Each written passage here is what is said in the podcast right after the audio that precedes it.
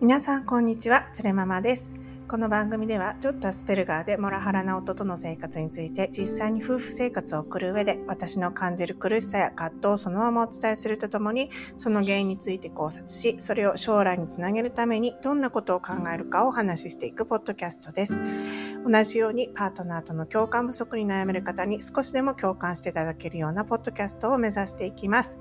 はい。えっ、ー、と、すいません。また相変わらずですね、ちょっと声が完全に戻ってなくて、ちょっとね、しゃがれた声になってしまうんですけれども、えっ、ー、と、今日のテーマなんですけれども、えー、ジェンダー格差、日本は世界で125位、キャリアなんて諦めたはずなのに、やっぱりキャリア組が羨ましい話っていうのをテーマに話していきたいと思います。えっとですね、今日は、えっと、愚痴です。もうなんか、へこん、ちょっとね、あることが昨日あって、ちょっとへこんでしまったので、で、なおかつね、そのジェンダー格差、日本は世界で125位なんていう、あの、ニュースも目にしましたので、ちょっと愚痴っぽく、あの、ちょっとね、テンション低い配信になっちゃうかもしれないんですけど、お話ししていきたいと思います。それでは、どうぞ。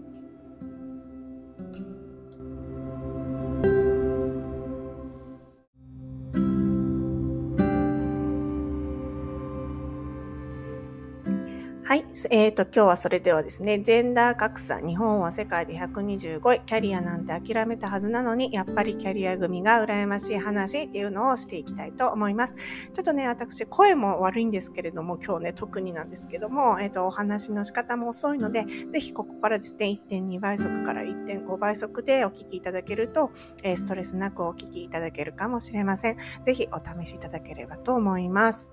はい。で、でちょっとですね、あの、先日、つい2、3日前に出てたニュースで、えー、ジェンダー格差ね、日本は世界で146位中、6カ国中ね、125位だったそうです。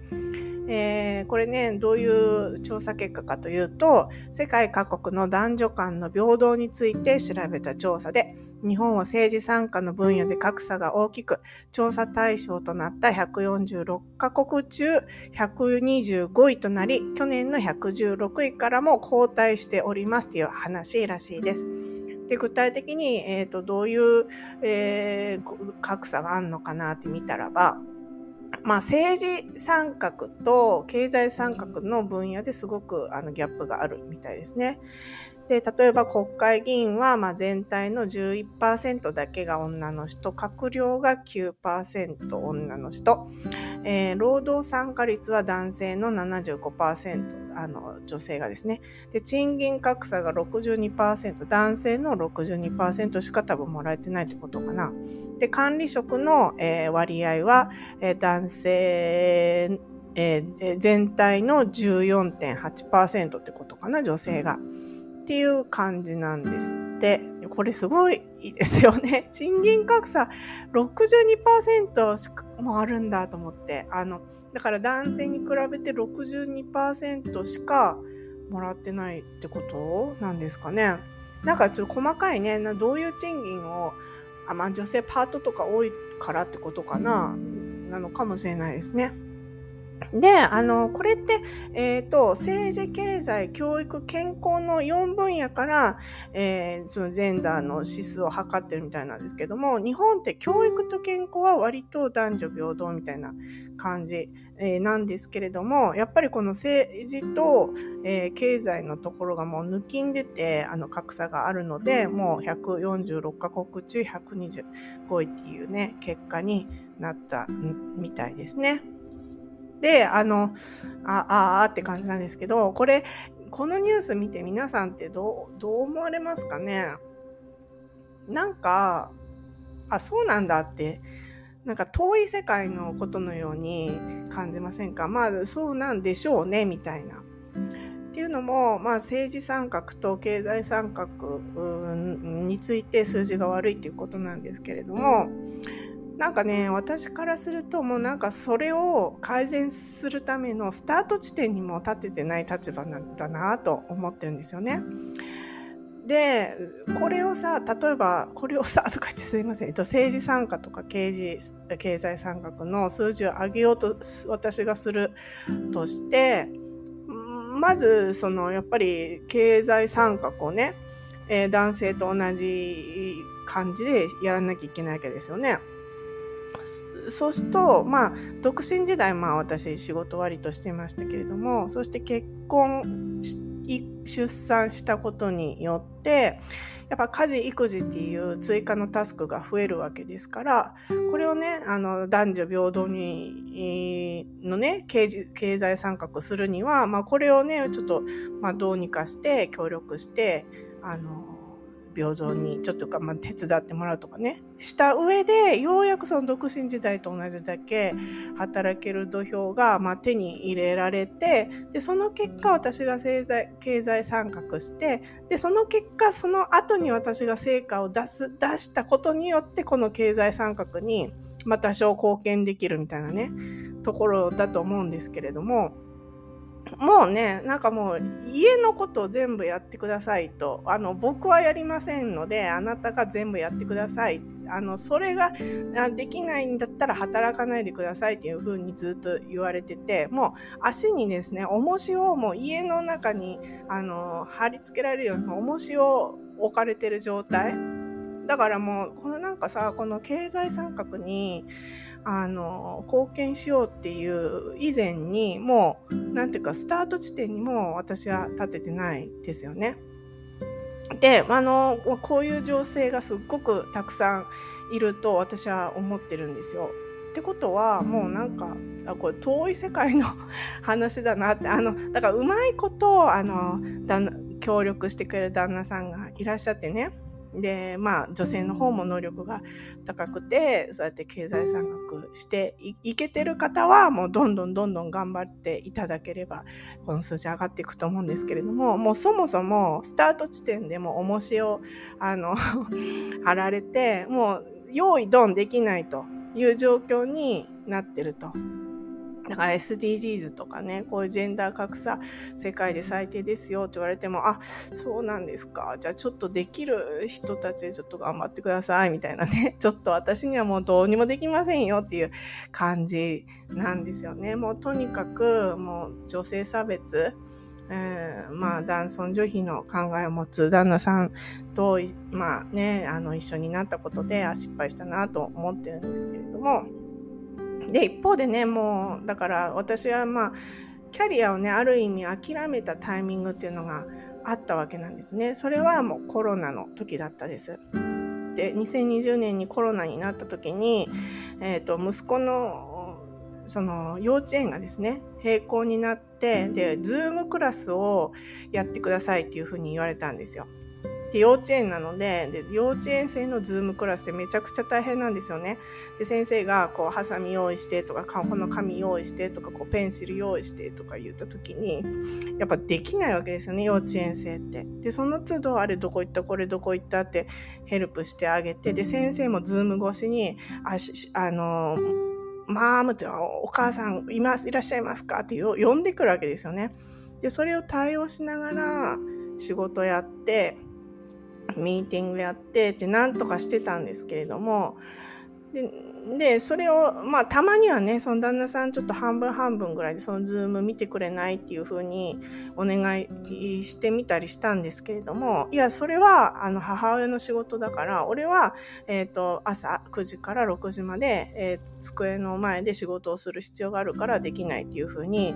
あに言われたんですよね。でもそれ言われちゃうとあとはもう私が全部やるしかないと。仕事をやってあとあの会社にね仕事の調整してもらったりしたんですよね。これちょっと今コロナで子供が横にいてもえらい大変だからちょっとあの仕事を減らしてくださいとかこう会社との仕事量の調整とかねやりつつ子供見つつみたいなあの状況も刻々と変化変化するのでそのもう一人の娘のねデイケアの保育園の状況とかも確認したりとかって全部こう一人でやっててでやっていたんですけれども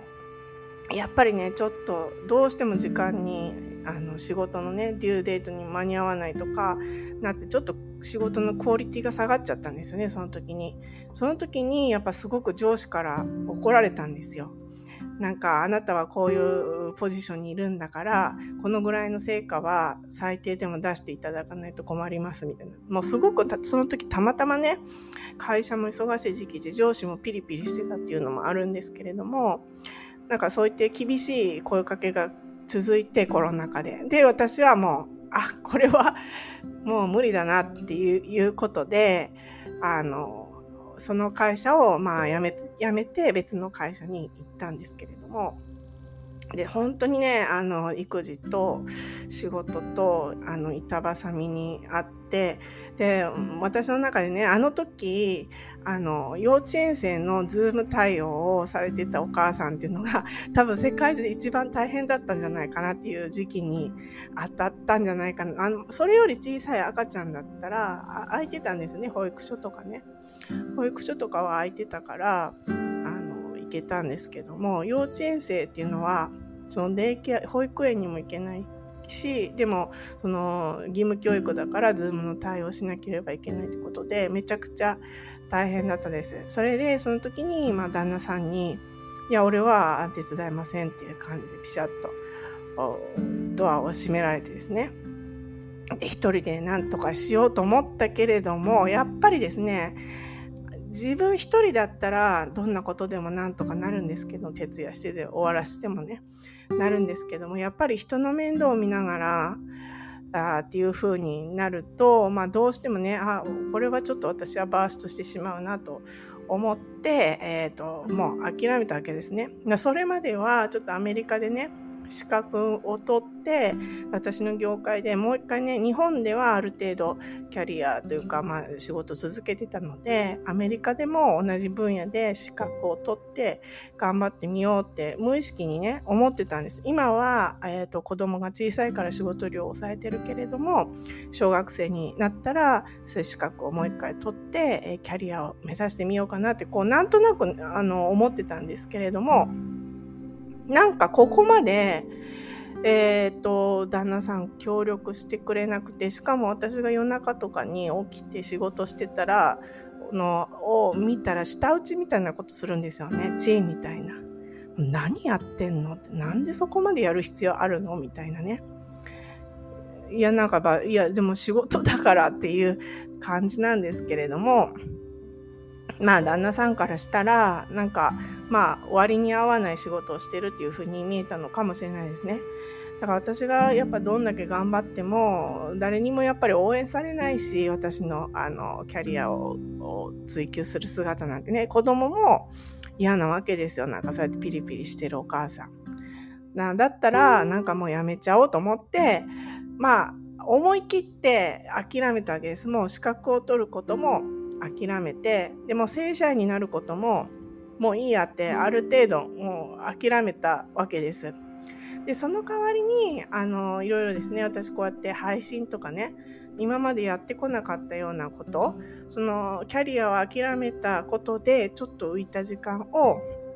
他のことに当ててみようと思っていろいろやったりしてるわけですね。でそれでいろんなことを勉強できたので自分の中ではそれであの満足してるつもりだったわけです。まあ、キャリアを求めるとやっぱり家事育児もうやんなきゃいけないし私にはちょっと無理だからその代わりに何か自己実現他にできることがあるかなと考えて今やってるわけなんですけれどもね、えっ、ー、と、そんな中ですね、まあそうやって腹落ちして自分の中で頑張ってるつもりだったんですけれども、昨日ね、あの、会社の、まあ、昇給の時期が、まあ、6月だったみたいで、で、会社の従業員が、まあ、一律昇給しましたよ、みたいなお知らせが会社からあったんですよね。で、なんか、まあ、私より、えー、あの、だいぶ若い女性でお子さんがいる女性ですごく優秀な方がいらっしゃるんですけれどもその人が、まあ、マネージャー管理職になりました。でおめでとうございます。ってわーってあのすっごく優秀な方でお子さんいるけどすごく頑張ってる方なのでおめでとうと思ったんですけれどもなんか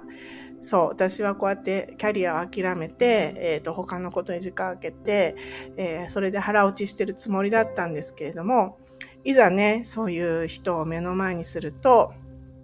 なんかね、やっぱり劣等感がすごく感じますよね。私は、えー、今42歳ですけれども、子供生まれる前、えー、33歳の時は、えっ、ー、と、まあ、フルタイムで働いてたんですけれども、ちょうどね、あと1年働けばマネージャーになれるよって言われてた時だったんですよね。それで、まあ、結婚して、で、妊娠して渡米したので、まあ、その会社はもうそれで辞めてしまったので、その管理職になる、まあ、一歩手前でもう辞めたっていう感じだったんですよね。で、その後子育てが落ち着いたらキャリアを目指すはずだったけれども、まあさっき言ったようにコロナの中で、まあいろんな事情があって諦めたと。ってつもりだったけども、やっぱね、その優秀な彼女は、まあ旦那さんのね、協力も多分あると思うんですけれども、そうやってお子さんがいて、もう管理職にちゃんとつけてると。で、私はやっぱりできなく、それができなかったなと思って、すごく昨日落ち込んでたんですね。で、私はパートなので、まあ、昇給もね、大したことない。みその上司の人は皆さん一律10%ぐらい昇給してると思いますのでとかって言ってたんですけど私計算したら6%ぐらいしか上がってなくてああやっぱりパートだからやっぱりこんなもんだよねと。まあでも、えー、お金もらえてるだけそんなにね私も一生懸命やってないんですよ。あの一生懸命やるとやっぱ責任のある仕事が降ってきてでそれを対応するためにやっぱり家事育児のね時間が取られてしまうのでで私の中では会社で評価されなくてもいいから家事育児の時間をね、えー、自分が余裕を持ってできる範囲でやりたいと。まあ、旦那さん、幸いね、旦那さんの稼ぎがあるから、私が、まあ、そこまで頑張らなくても、まあ、なんとか生活はできると。で、逆に私が頑張ったところで、その給料が上がったところで、さしてね、その生活が良くなるかというと、そこまでの、あの、昇給って期待できないんですよね。なので、もう今の具合がちょうどいいとは思ってるんですけれども、やっぱりね、そうやって、えっ、ー、と、子供、お子さん産んでも、キャリアを追求できてる、そうやって経済参画にね、えー、参加できてる方を見ると、まだまだね、あの、私も価値観を変えたつもりだったんですけれども、そうやって会社でね、あの、頑張っても、そのい、いわゆる雇われだから、その自分の好きなことをややってるやれてるとは限らないじゃないですか。辛いことも多いし、えーと、責任も増えるしということで私はもうそれよりももっとあの軽やかな気持ちで家事育児それとまあプラスちょっと仕事みたいなね感じでできたらいいっていうふうに自分の中で価値観をね変えよう変えようとしてるんですけれどもやっぱりそうやって見事にね、経済参画してる女性を見ると、えー、既存の価値観にとらわれてね、私が目指してたもの、得られなかったものを感じて、劣等感を感じてしまうなっていうふうに昨日思ってたんですよね。でね、もうそういうふうに、まあ、例えばツイッターとかでも、もう、なんていうか、旦那さんが手伝ってくれないから、もう私は大変だ、みたいなね、ことをあの文句言ってる女性の対してまあこうやってリプリプライを飛ばす人の中にはいやいやって言ってね仕事ができる女性っていうのは家事育児も余裕でできてるよっていうね元も子もないねリップを飛ばしてる人いるんですよね。まあ確かに本当そうなんですね仕事ができる女性っていうのは家事育児もですねちょちょうどいい具合で外注して全部。例えばまあナニーさんを家に入れたりってすっごく信頼できるナニーさんとね。で家族同然に住んで、えー、なんとかその家事と育児とで自分の時間も確保しつつやってるってそういう方もいらっしゃいます。実際に私の友人でもいます。でもねなんかこんな一般人でアップアップしてる人に対していやいや仕事ができる女性は家事育児もできるんだよっていうねそんな元も子もないこと言われてもやっぱね全員が全員できるとは限らないんですよ。それはね男性もそうだと思います。もう仕事に忙殺されてるだけの人もいれば、えー、仕事はすっごく忙しくても週末ねすごくいいパパになったりとかしてご飯作ったりバーベキュー主催したりねなんかもう家のもの直しちゃったりとかして自分で DIY で。そんなお父さんもいっぱいいらっしゃいますしまあそれは男女問わずねすごい人ってのはいっぱいいるわけですけれどもまあそらそうですけども一般人にはねその何でも器用にやれって言ったってなかなか難しいわけです。でさらにはねなんか日本ってやっぱりアメリカから比べると長時間労働でねあまあちょっとね非生産的なとこありますよね例えば、まあ、上司があの残ってたら帰っちゃいけないとかって今もでもあるのかなそんな雰囲気ねあったりとかしてなんかこうやることやってれば OK 帰っていいよっていうのはなかなかまだないのでそんな中でね男性もあの家事育児に協力しようとしたってなかなか難しいわけですよね。どっちかが、まあ、家事育児中心にやってくださいってなった中でやっぱり女性がやんなきゃいけないと。そうなると、まあ、女性は家に縛り付けられて、えー、もうねそうそういったまあ女性は家にいるものっていうふうに、まあ、カテゴライズされてるのは昔から変わらずそんなね女性差別が経済参画と政治参画のもっともっともっと手前にあってそうやって家に縛り付けられてる女性からするとあこのジェンダー格差。あの今ね頑張ってあの優秀で経済参画できてる女性の中で頑張ってくださいねみたいなねすごく遠くにあるなっていうふうに感じてしまうのがちょっとねあの悲しくもあるんですけれども。で、一方でね、でも、そうやって家事、育児の価値を見える化しようってね、あの、あ、昨日もね、すごいいい、えー、ニュース聞いたんですよね。他のポッドキャスト聞いてたら、伊藤浄一さんのポッドキャスト聞いてたら、そこにアシスタントでいらっしゃる奥井奈々さんが起業されて、あの、育児をね、の、あの、parent to earn だったかな？なんか、えー、親、親業をやることでお金を稼ぐみたいな新たなスキームを、あの、開発する企業を起業されたとかって言ってて、わ、素晴らしいなと思ってね。そうやってなんか私頭ではそうやって、あの、なんていうんですか、家事育児の価値の見えるかとかって考えてたけど、そうやって実際に起業される方もいらっしゃるんだとか思うと、やっぱすごいなと思う一方でやっぱり私には頭の中でね考えててもやっぱりそうやって行動に移せないとかねいろいろななんか劣等感を昨日感じましたね。やっぱり人脈もないしあそうやって Web3 の技術にね、携わってる知り合いもいないし、っていうので、やっぱり人脈とかね、えー、そういうキャリアを続けてきた中での、その方の努力っていうのが実って、そうやって起業できたっていうのがあると思うので、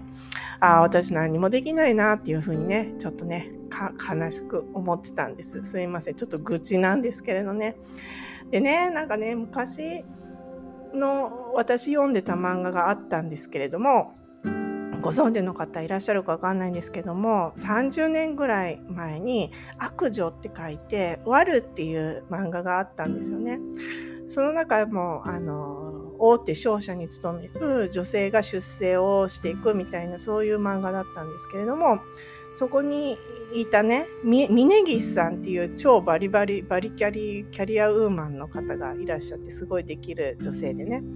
でその方はもう恋愛も全てね、もう捨てて、もう出世だけを選んだ、みたいな感じで、